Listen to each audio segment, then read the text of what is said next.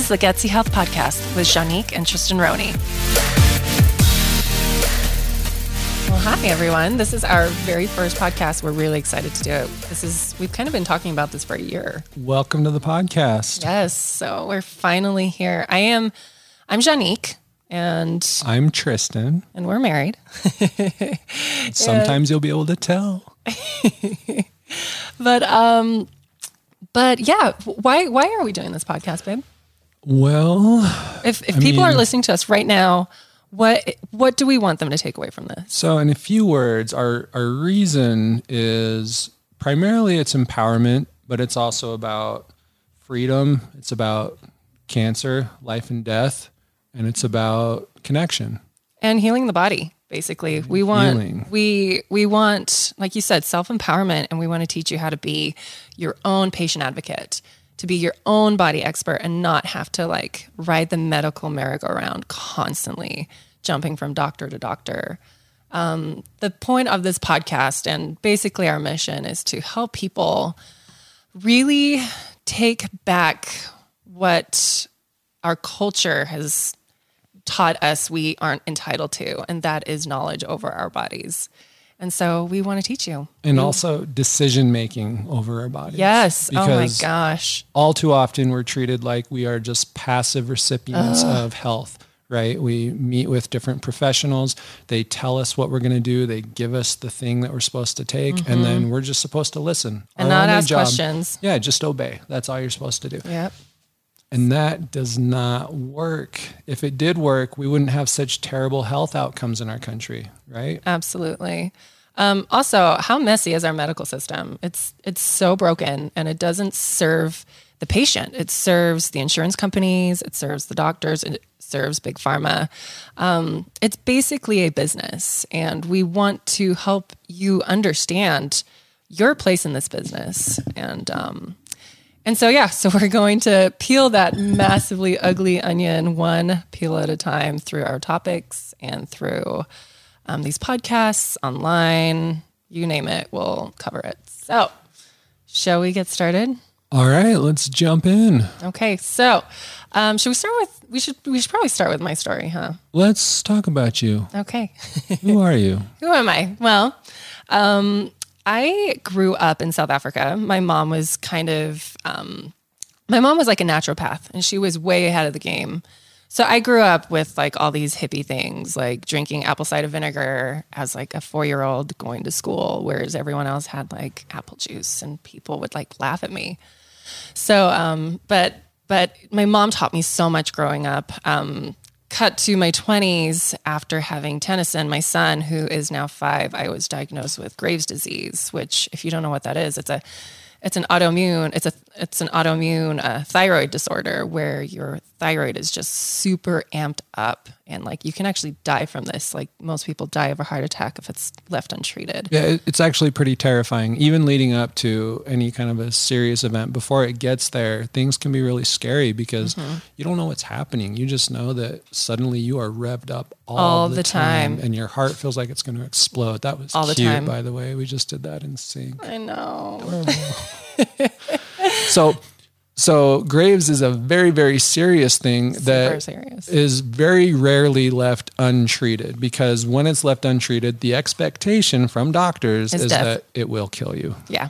Um, so, so me being a little naive, and I'm and I'm grateful that I was like I honestly I I went and see I saw a doctor and I did blood work because my mom forced me to. And um, this doctor's like, "Well, why are you in here today?" And I'm like, "Well, my mom thinks I have Graves' disease, and she's crazy." and the doctor was like, "You are full blown Graves." Like she laughed at me, and she's like, "You you don't just have Graves' disease. You're full blown Graves." Like she took my heart, my resting heart rate, and sitting in that chair, it was 140 beats per minute, which your normal heart rate is normally like 60 to 70. Guys, if if my heart rate was 140 and I You'd be was not in a gym running around, I would be thinking I was having a panic Yeah. attack. So so anyway, so she said, okay, so I'm going to refer you to an endocrinologist, and I'm like, um, please don't, because I don't want to get on medication. And I said, give me a few months, and I am going to heal this by myself. And she looked at me really skeptically. She's like, I, and I know like that look. She was like, you're crazy, but um, what she said was, "Come back every month. We're doing blood work. I want to make sure you are not deteriorating fast and furiously." And I was like, "Okay, fine." Now, let, let me tell you something about Janique real quick. When she gets told that she cannot do something, it just makes her 10 times more determined. I'm, so I'm pretty stubborn. she came home from that appointment, and I have never seen someone so convinced that they were going to figure this out on their own because she was just so ticked off by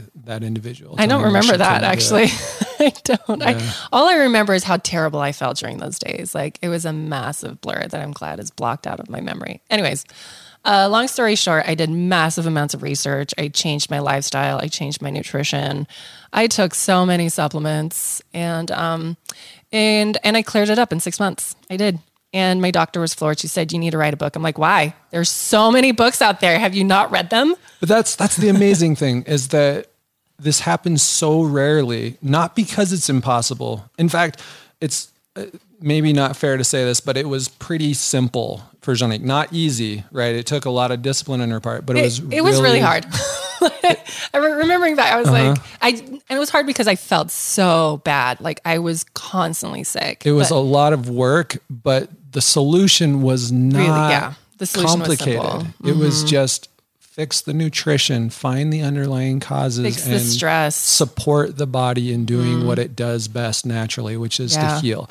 The problem though is that no one ever gets an opportunity to do it because your doctor is not going to say, Oh, I have a nutritional protocol for that. They're Mm-hmm. going to say, Oh, I've got either a medication or a surgery for that. Yeah. Right. Yeah. And and so all these people are going through these life-changing treatments that they have no control over because they don't know better and it affects them for the rest of their life because in the case of Graves disease it usually results in your thyroid being Removed. Mm-hmm. basically non-functional or non-existent. Yeah. So- Like, they have to cut it out of it. Like if it's really severe, they either do radioactive iodine, which kills it, or they cut it out completely because it's killing you. So imagine a system where every time something starts going wrong, we just cut it out of the body. Eventually, you're going to run out of body parts, right? Right. It's just not a very sustainable approach to health. Right. So- Well, and in the medical world, they're they're like, well, we don't know what caused this, so let's just start treating symptoms. Whereas in my mind, I'm like, wait, let's start like tracing back my steps as to why this started in the first place. Like, what is the cause? What's the root cause? And doctors don't ask that. They're and it's not their job to ask that. They're not they're not detectives in the health system. They are medical doctors that put your symptoms in a box and then match up medications for those system like for those symptoms. So um, so they're they're not experts in root causes. They're that's they've never been trained in that. I mean, I, most doctors that I've spoken with, they they often tell me their nutrition training in medical school is like forty five minutes, and I'm like, that's that's not a lot of time for something so significant in the human you know, body. At, at best, it's a semester with one course, right? So they're getting, you know, maybe a, a few hours a week. But most doctors, and it's important that we say most here because there are exceptions. Mm-hmm. There are lots of incredible doctors out there who have gone above and beyond their medical school training in order to become a better resource to their patients. Right. And those doctors are the ones that we're always seeking out and we're trying to connect people with. Mm-hmm. But when we speak about doctors, in quotes, what we're referring to is this general medical system that's been set up in our country to basically diagnose and medicate. Right. And and that's it. They don't have time to do anything else. It is not the system is not set up so that they have the ability, much less the knowledge, to get to the root cause of what's going on for people. Right. And that's why we need other resources. And that's why we are doing this podcast because we want to help you find the resources that allow you to fill in the gaps where the medical system has left you hanging. Yeah.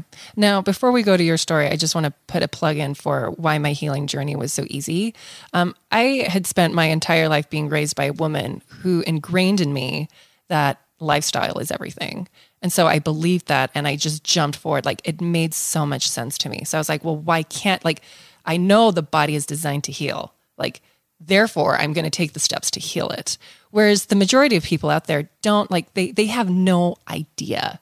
And so, um, so that like I, I do want to make that distinction. Like, like that was very clear to me, and that's why I was able to take the steps I took. Whereas most people, they're they, like they're not very trusting of that, and so we hope that we can educate people enough that they can be trusting of their own body's mechanics and, know that their body can do that. And that also brings up kind of your your world perspective, which is something we'll be talking about a mm-hmm. fair amount on the podcast. like which is- reprogramming culture, reprogramming mm-hmm. like expectations because our the culture around our health is so broken. It's so oh my gosh, it's it's depressing, really. When it comes to research, uh, scientists and doctors love to talk about the placebo effect and how it's proof that something isn't actually working. But when you get down to it, the placebo effect could be the most important thing in healing. And it's not just to say that, well, you thought it was going to happen and therefore you noticed something that you wouldn't have noticed otherwise. This is a much deeper and more meaningful change than the placebo effect ever gets credit for. And it single handedly could be what heals a person as long as they've got the right mindset. Now, we're not saying this podcast about is about placebo effects, obviously, but um, but yeah, it's like stress, mind over matter. Like we're going to be talking about all those things. One of the things Janique really likes to say is where thoughts go, energy flows. Yes, I got that from Tony Robbins. she got that from one of our heroes, Tony Robbins. And it is so true. And so, what we are going to do, among many other things, is try to get your thoughts into the realm of what is possible for you, mm-hmm. not where you've been, not the things that have failed, but what could happen that would change everything for you Yes. if you were to just give it a shot, have the right resource, have the right knowledge. exactly, the right people coaching you through that. Anyway, should we get into your story? Oh, real quick, I want to mention Janique's mom one more time. We keep talking about her, and um, she's actually really important to what we do. Her name is Cecilia, and she is one of our mentors. She is Mm-hmm. one of our business partners, and she brilliant. is just a brilliant uh, encyclopedia of natural health knowledge. She's got like what 35 years of well, 34, 33 years of um, clinical experience. Yeah, I always just say three decades because that is a really big number. But she's going to be on this podcast a fair amount herself. We're going to try to get her on here at least once every month or so, exactly. depending on how schedules work out. But uh, she is a, a fantastic resource and she's from South Africa. So she has this incredible accent. accent. Janique's from South Africa too, but she's sold out.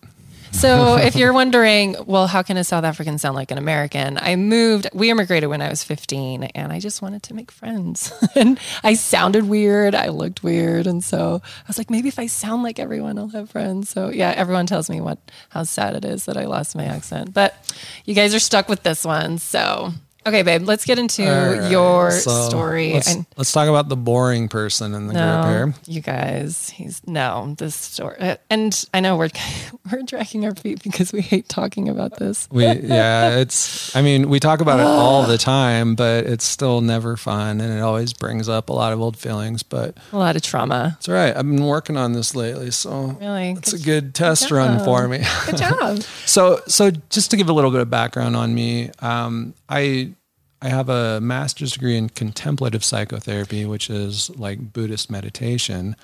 And at the the time that all of this kind of occurred, I was in the military. Uh, I was So he was getting his PhD in psychology. He was Right. about six months out to be to be to being done, basically. Yeah, I was almost Dr. Roney, but Almost. didn't quite make it. Uh, I was, uh, so yeah, in the military, in the Air Force, but uh, we were just a few months away from being done with that whole thing and uh, finally starting a career in my 30s. And I was diagnosed with uh, cancer. Stage four colon cancer, mind you. It came out of nowhere. nasty one. Um, we did not expect it, but uh, there it was, and it derailed everything for me. Right, I ended up uh, having to withdraw from my program that would have helped me finish my PhD, and because of that, I also ended up leaving my PhD program. So I did not get to complete that journey, but it led us on to a completely different journey. And uh, I don't know how much detail do we want to go into of the actual I think people would like the details. I, and I think it's important that we share the story so that people know where we're coming from. So when I was first diagnosed, we only thought that it was stage three cancer, and in the military, stage three is actually an acceptable level of cancer uh, to stay in as long as you get treatment and it's successful. So, So, so just backing up a little bit. So when we found out, like the reason why he even got tested in the first place was because he just like his symptom was he just couldn't poop. No other symptoms, right? I didn't have blood in my stool. I Nothing. didn't feel sick. I wasn't weak. I wasn't losing weight. None of the telltale signs of cancer, other than it was just a little bit difficult to go to the bathroom. So, so we okay. So we in June of that year we moved to San Antonio, Texas, away from family. I fall pregnant immediately, and then a few months later, um, it was actually the same day I was getting my 20 week ultrasound. We were in the same hospital. Tristan was getting a colonoscopy, and I finished my ultrasound. I go three stories up. And I remember walking into the room and asking the technician how Tristan was, and she gave me this like really grave look. And I was like, I had like red flags immediately. I was like, what is happening? And that's when they mentioned like they couldn't get the what what is it the the camera Yeah, the uh, the colonoscopy camera. they couldn't get it it's too big to get past the tumor. tumor. They even switched it out for the, the pediatric camera, which was smaller, and even that one couldn't get by. So that kind of gives you an idea of how large this tumor was. I believe it was about five inches, although I don't know which direction. Um, Right. but the important thing is that it, it, was, was- massive, right? was this was big. a, a very progressed disease by Yeah. the time we realized it was there and and so you know you can imagine all the thoughts that were going through our heads all of the fears and questions and everything like that it was it was an awful time for us terrible. but it forced us to face a lot of our demons things that we may have gotten away with not looking at for another few decades but uh I don't have any demons. What are you talking about? yeah i mean my demons are you talking about? I, I, wish, I should be more specific they were purely my demons none of Janique's so Uh, so we got to face these, and that was actually a really important part of our journey because it uh, forced us to look at ourselves differently. It forced us Mm-hmm. to actually start looking at possibilities rather Yeah. than what had happened in the past. Because what they were telling me, according to the statistics, my odds were not good. Even like before we knew, survival rate. even before we knew it was stage four cancer and we thought it was only stage three, the survival rates are like four to five percent. Mm-hmm. That's that's not good. so we had to start telling ourselves a very different story, and the doctors were not going to help us. No. right? The doctors are they're just so bad at giving people what they consider to be false hope that they would rather not say anything than tell you Mm-hmm. Right. what they're really thinking, which is sayonara. Well, and what I remember, like going to your oncology appointments, and like we would find massive amounts of research to like to integrate with his chemotherapy.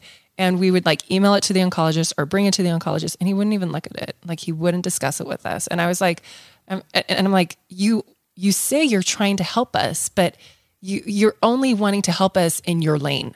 Like you're not willing to look at other options. You're not willing to discuss um, how to better approach this. I even remember, and this is again, I go back to patient advocacy.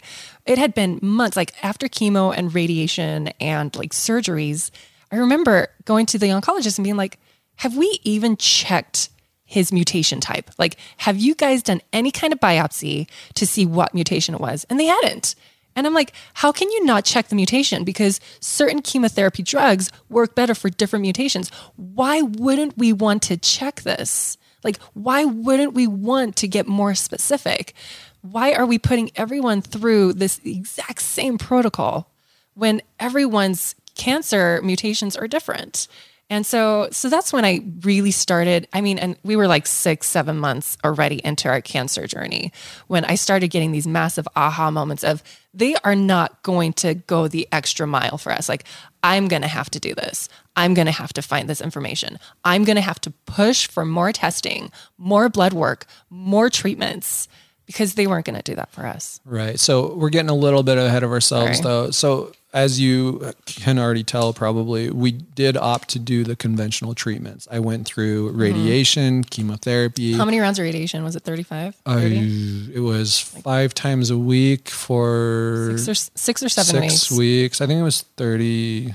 Anyway, somewhere around 30 A to lot. 35 You- rounds. And you were also taking a chemo drug at the same time. I was doing an oral chemo drug during that time. Then I got a week off, and then we started the Chemo. actual full on chemo where they I had a port put into my chest and they inserted the the chemo. It was a drip for like four hours at a time, and I would do that every few weeks. Mm-hmm. Every Uh, three weeks. every three weeks, right? Yeah. And I would do oral chemo in between that as well. So it was a lot of chemo, a lot of Mm-hmm. radiation. I had how many surgeries? I got Five. uh, at, at least five. I, mean, if you count the minor surgeries, like putting in the, The port port. and everything, it might have been even more. But Mm-hmm. uh, during all of this, it, it was an experience of helplessness a lot of the time because we found out pretty quickly that our oncologists were not necessarily going to listen to what we had to say. I mean, they would listen, but they wouldn't do anything about it. Right. Right.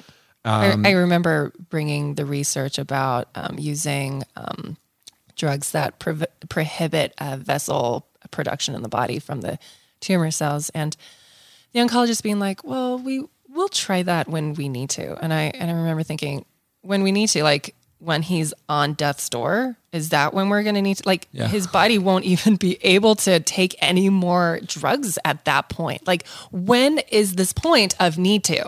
Because like it just it didn't like in my mind i'm like you guys are just telling telling me that to to placate me right? To be like keep quiet stop asking questions we're in charge. Now, now my experience is not the experience of everybody, and mine might be on the extreme side of things. I was in a military training hospital, which means that not only was it military individuals, which means everything is very by the book, but it was a training hospital, which means they had a lot of students, right, residents who are still learning, and But they- because of that, protocols are extremely important to them. but even like because it was a training hospital they had the latest and greatest according to them. They had the latest in the research and the late like they were ahead of the game compared to most hospitals.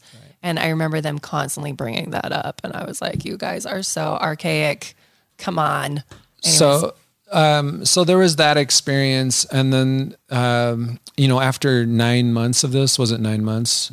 Uh, basically, so. yeah, nine months. We we go in for a follow up scan, and when we meet with the oncologist, who, by the way, brand new oncologist, we've Mm-hmm. never met him before this day because my old oncologist had been transferred to another base hospital yeah right? Military, yay. So we show up, we meet this guy for the first time, and he jumps in and basically says, So let's talk about these lung metastases. And we had never heard about these before. Like it was brand new information to us. right And so we stop and wait, wait a second. Can you say that again? He's like, Oh, you didn't know? Well, you you had the nodules in your lungs that we were keeping an eye on. Right. You know, they, We- they were like they could just be benign. We're not sure. They're not showing up on the PET scans, and so we kept our eye on them. And they they hadn't really grown until after all this treatment. Right. And then all of a sudden, boom, they got bigger. And we're like, what? Like, isn't the chemo supposed to stop this? No. So we made a huge mistake at that point, and we said, "Listen, we want you to just be completely Really honest, honest. with us. What, like, what are Tristan's odds here, right?" And he said, basically, not good. Like five percent. If we're lucky, you might get two years. Yeah. And that that was I remember that day was like one of the worst days of my life. like it was it was really that that whole weekend was just cuz we found out was it a Friday or a Thursday and I remember this like this dark veil over like my mind and my soul all the way through until Sunday. Um just processing basically. Yeah, that was the single worst moment of my life uh, because the when I got the initial diagnosis, I was really messed up on Ativan. They had drugged me for the colonoscopy, and I was too out of it to really emotionally process what they were telling me. I understood and I knew that it was bad, but I was, you know, I was like, oh, okay, that sounds pretty mm-hmm. bad. This one, I was not drugged at all. It was terrible. And yeah, just like Janique, it was a, a few days of darkness and having to regroup and once again face those demons and figure out, okay, what is my story now? Because the story that I've been handed is a very short one, right? Mm-hmm. It's going to end out really soon here. I'm just going to die. That's that's not an acceptable outcome to me. So Right. how am I going to rewrite this story? Or more importantly, how are we going to rewrite this story Yeah. so that our family has a successful ending, that we turn this into something beautiful? Yeah. And that was kind of the really the birth of this whole movement that Yeah. we're trying to create here. Well, I- I remember, so it was this Sunday where things started turning around for me when um, we made, so one of Tristan's uh, cohort uh, groupies, what do you guys call each other in the military? Yeah, groupies, Groupies. definitely. um, he texted Tristan and said, "Listen, can my wife and I bring you guys food?" Like, and we said yes. I, I'd never met these people before, and um, and I'll never forget this. Um, Jamie comes over with um, with Marcelo and and she she she it was amazing because she brought this meal. She's like everything's organic. There's no sugar. There's no and i was like how do you know how i eat? You know but she just she knew. And she said i want to tell you something. I i met this lady in the the, the health food store back in denver when they they uh, they moved from colorado for the military to texas. And she said i met this lady and um, she she told me she had breast cancer and she was trying curcumin and her tumors were shrinking. And she said, You should really start researching curcumin. And it was almost like a light switch turned on because I was in this like blackness, like this veil had just completely destroyed me. And she turned this light switch on. And I remember from that day forward getting into this, this, um, this frenzy of research. And then that's literally what I did for months. Like I probably spent like eight to 15 hours a day researching. Mind you, I have a six month old and a three year old. And I, I just remember, like, honestly, those next few months, all I remember was sitting on my phone or a laptop researching, putting kids down for naps, researching, making food, researching. Girlfriends would ask me to go out with them. And I'm like, I'm sorry, I can't. I'm onto something. I am, I'm, I'm, I'm in the zone. And it was as if these massive epiphanies started happening. And and that's when um, um, I don't know. Should we start talking about the clinic? That's when Well- I got. I came to Tristan one day and I said, Tristan, I think we need to buy a hyperbaric oxygen chamber. and he's like, a what? And I'm like, no, like a real hyperbaric oxygen chamber, the kind you get in hospitals. So do you remember when I said that Janique doesn't like being told that she can't do something? So try telling her that her husband's going to die and she can't do anything about it. Um, these machines are serious business, guys. Like each one of them, I mean, if you were to buy them brand new, they would be half a million dollars. But even mm-hmm. used, even if they're 30 years old, you're still looking at well over a hundred thousand dollars to get a whole setup there. So Right. when she came to me and said, we're going to do this, my initial reaction was a little bit skeptical. I was I'll like, be honest. we're selling our house. We're buying these chambers. We're going to get you better. We're going to start a clinic. Um, I wish I could say that's the only time that's ever happened in my life, but uh, it seems to be a regular What? occurrence in our family. what do you mean? you coming to me with a ridiculous plan, and it actually happens. Sometime we'll talk about a house that we live in right now. Oh, geez, we won't talk about that. Uh, uh, but but yeah, so so long story short, we leave Texas. We get um, we get back to Provo, and we start um, installing this hyperbaric chamber, and then we got the ozone sauna, the the HOCATT, which stands for hyperthermic ozone carbonic acid transdermal therapy Nailed it. and um, and then and then we just so we didn't just start our own clinic. We kind of moved into my mom's pre-existing clinic because remember how my mom is this like naturopath hippie from South Africa. So she already had a clinic where she did consultations and all kinds of things. And so she was graceful enough to be like, uh, sure, bring this stuff in. So we literally revamped everything and we brought in this massive amount of machinery and just went to town. And not only that, but then we brought in the hair DNA analysis and we're bringing in all these other programs and creating this holistic center where people can come where they can't where because they can't find answers anywhere else. And so when people ask us what are we? We're patient advocates because we have been in that space of helplessness where doctors couldn't help us. Um, no one could help us. Medicine couldn't help us. No one could give us answers without paying hundreds of thousands of dollars and going to either Europe or Mexico and trying to find answers there. But then that would be like like one to two thousand dollars a week for treatment from these people. Um, I remember saying to Tristan when we were talking about buying these hyperbaric chambers, I said, we need to create a clinic that has soul, that has a purpose where we are, because this is what happens. And I don't remember who told me this, but it's stuck. Um, and I, oh, I wish I remember who told me this, but they said, when you get cancer, look for the vultures because everyone is trying to make money off of you because you're desperate. You will pay anything to not die. And so then people And are like, right. and it's true. Like people sell their homes to go to these clinics in Mexico or wherever to get a second chance. And a lot of times, like it doesn't work. And not only that, but now you have no money and you're completely bankrupt.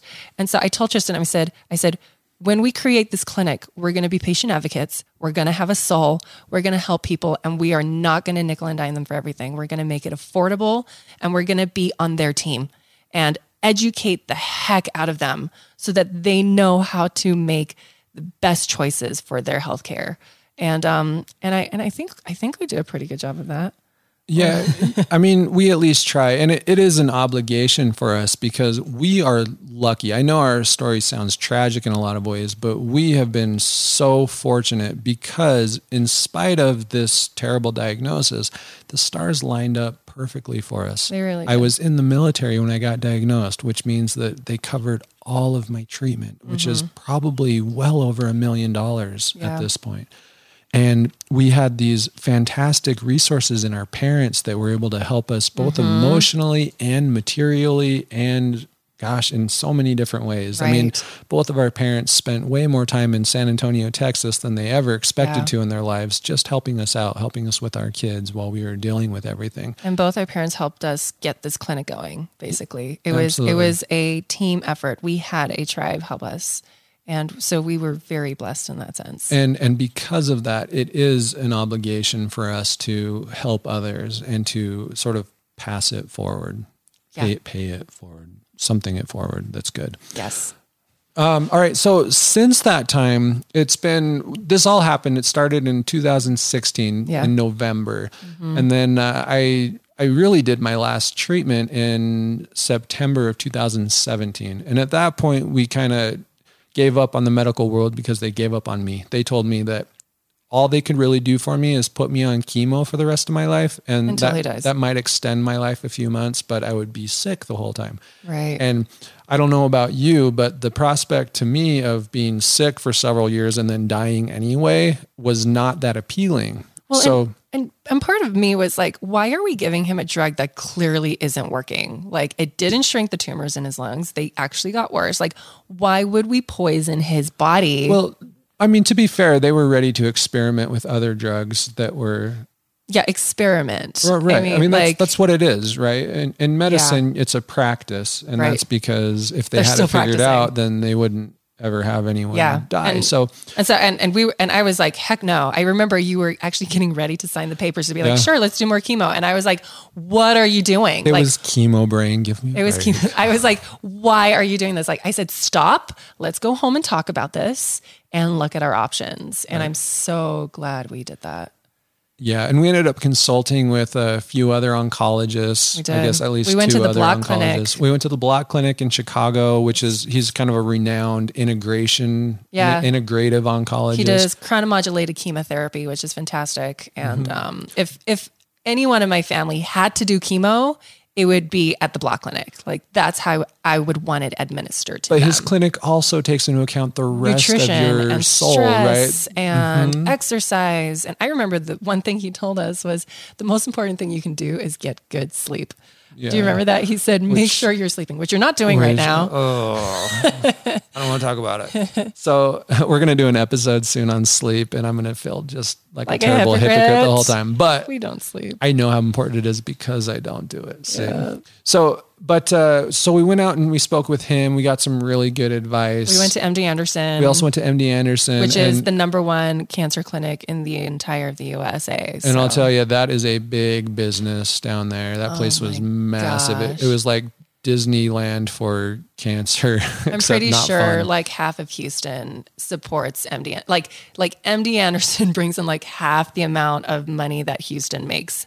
Period. So overall, I would say it was less helpful than the block clinic, but they did confirm a lot of our kind of expectations about mm-hmm. what would be mm-hmm. most helpful for me. So. Yeah so anyway, at that point, we started doing our own thing. That's when we decided to get the big machines and put them in our own clinic. And I changed my diet. I had been working on my diet half-heartedly, but at that point, I went very serious Upped with your it. game, yeah and uh, we i mean essentially for a year. Yeah i did the vegan thing for over a year mm-hmm. and uh, we, i mean we just did a lot of things differently. I left the military. Now yeah. i don't want to knock on the military but it's a stressful environment especially for someone like me who my background was in meditation and hippiness right? So so going from a, a, hippie mindset to the military was stressful for me. Um, i was handling it i thought but i got cancer so who knows now, leaving it though was huge for my mental well being. And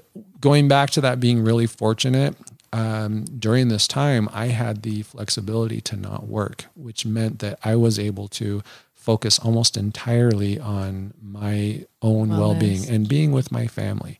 And I mm-hmm. think that that was also a huge part of everything. It was. So, so here we are. It's been uh, almost two years since my last treatment. Yeah and I am still going strong. Everybody, feeling amazing. I work out as much as my time permits me to. Yeah, I do. I feel great. Um, better than you ever have, right? I feel better than I ever have. Well, yeah. If I think if you got more sleep, then you'd feel better I, than you ever have. I think if we didn't yeah. have two small children, you would feel better than you ever have. Yeah, we have two small children, and they like our bed more than they like their own beds. Yeah, but, so we uh, get kicked all t- all all night long, basically. Anyway, different different things. So anyway, my story is a success story, and it's not. We're not telling you this story to say, look what we accomplished. We're awesome, and also we can help you accomplish the same thing. We can't guarantee that. I would love to guarantee that, but we can't guarantee that.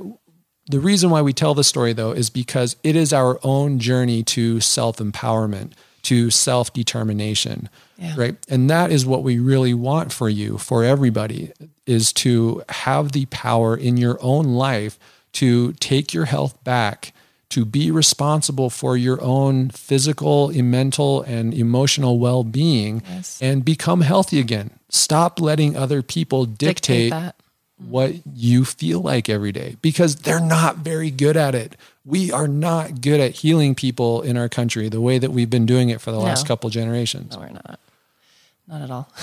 so, um, so yeah, if like if it's not working, why do we keep doing it over and over and over again? I mean, we we see in our culture like people don't get better from medication; they have to keep like changing their medication and um, when no one is looking at stress and lifestyle and nutrition and so um, so anyway so we created the clinic tristan started doing treatments and now what we do is hyperbaric ozone, nutrition therapy. But with a lot of our clientele, we go.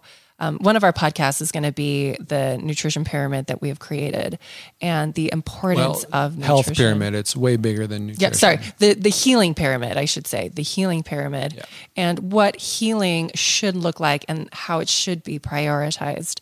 And at the bottom of that pyramid is nutrition. Like like a lifestyle change needs to be had in order to um, in order for people's bodies to be able to heal. Because if you think of your body like a house, right? Like, and your house that's constantly under construction, how can you repair that house if you have no materials? And we get our materials from food. And so, are we getting good materials or bad materials? Are we building our house with sticks or are we building them with bricks? Well, and imagine if your house started falling over and you call a contractor over and he says, Oh, yeah, you need a new paint job. So I'm going to recommend this really expensive paint and that should really fix it up. And you would look at them like they were insane, right? Because clearly paint is not going to do the trick here. But that is basically what medication mm-hmm. is if you are not addressing the more fundamental issues with right. your health, which get back to that nutritional piece, which get back to that spiritual and yep. mental well-being piece, right? The Exactly. social, the I mean, there's so many things that need to be addressed Right. before medication is even on the table unless it's an emergency situation. Right. So, so when we started our clinic and we started doing the hair DNA analysis and um, recommending treatments to people, um, what was really interesting was we would find all these answers like nutritional deficiencies, and we would give them a list of foods to eat. And what what was so frustrating was no one was actually implementing these changes, and so we it took us almost two years to figure out why. Like, we're giving you answers. Why can't you implement this? Like, why is it so hard? And we realized that um, we're not just asking people to eat better, we're asking them to completely revamp their lifestyle and their culture and basically everything that they've learned about food.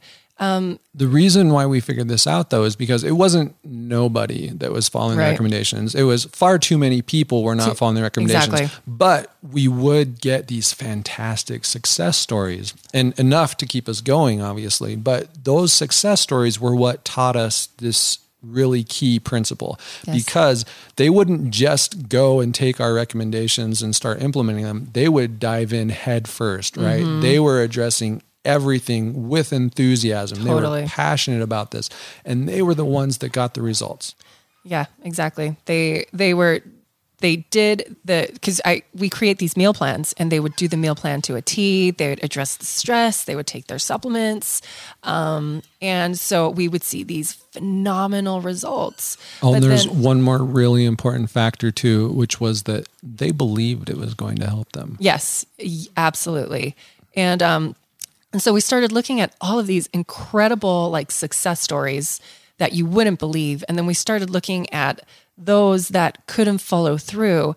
And I remember having this epiphany of it's it's not the meal plan, it's the culture around food. Like how do we reprogram their a complete lifestyle change? Like because food is so emotional right? The most ad- addicting substance on the planet is sugar followed by salt followed by cocaine. Uh, we can argue about where salt falls in there. okay so but it's it, sugar is the most addicting substance on the planet.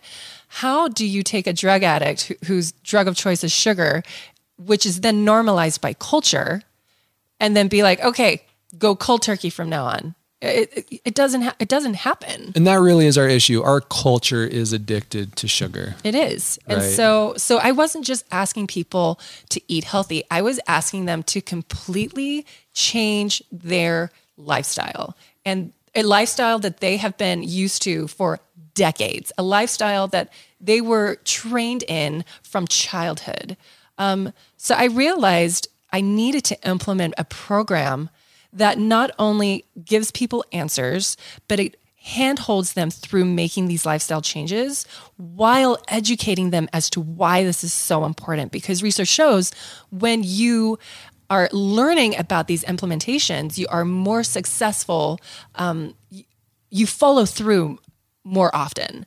And so I remember telling Tristan, I'm like, we need to give them the meal plans and we need to constantly educate them and we need to coach them through it until it becomes so ingrained in them that it's that it's natural and normal. Because it's not a diet. Diets are short term again i keep going. It's lifestyle shifting. It's cultural shifting. It's expectation shifting. And that is what this gutsy uh, health program is that we created because of our experience in the clinic. And I'm not kidding. The one thing that we don't do with this program is move into your house Right. because that is the only way we could Right. take this to an even next level. simpler level. As it is, though, we're doing everything but that. So all that you have to do is show up.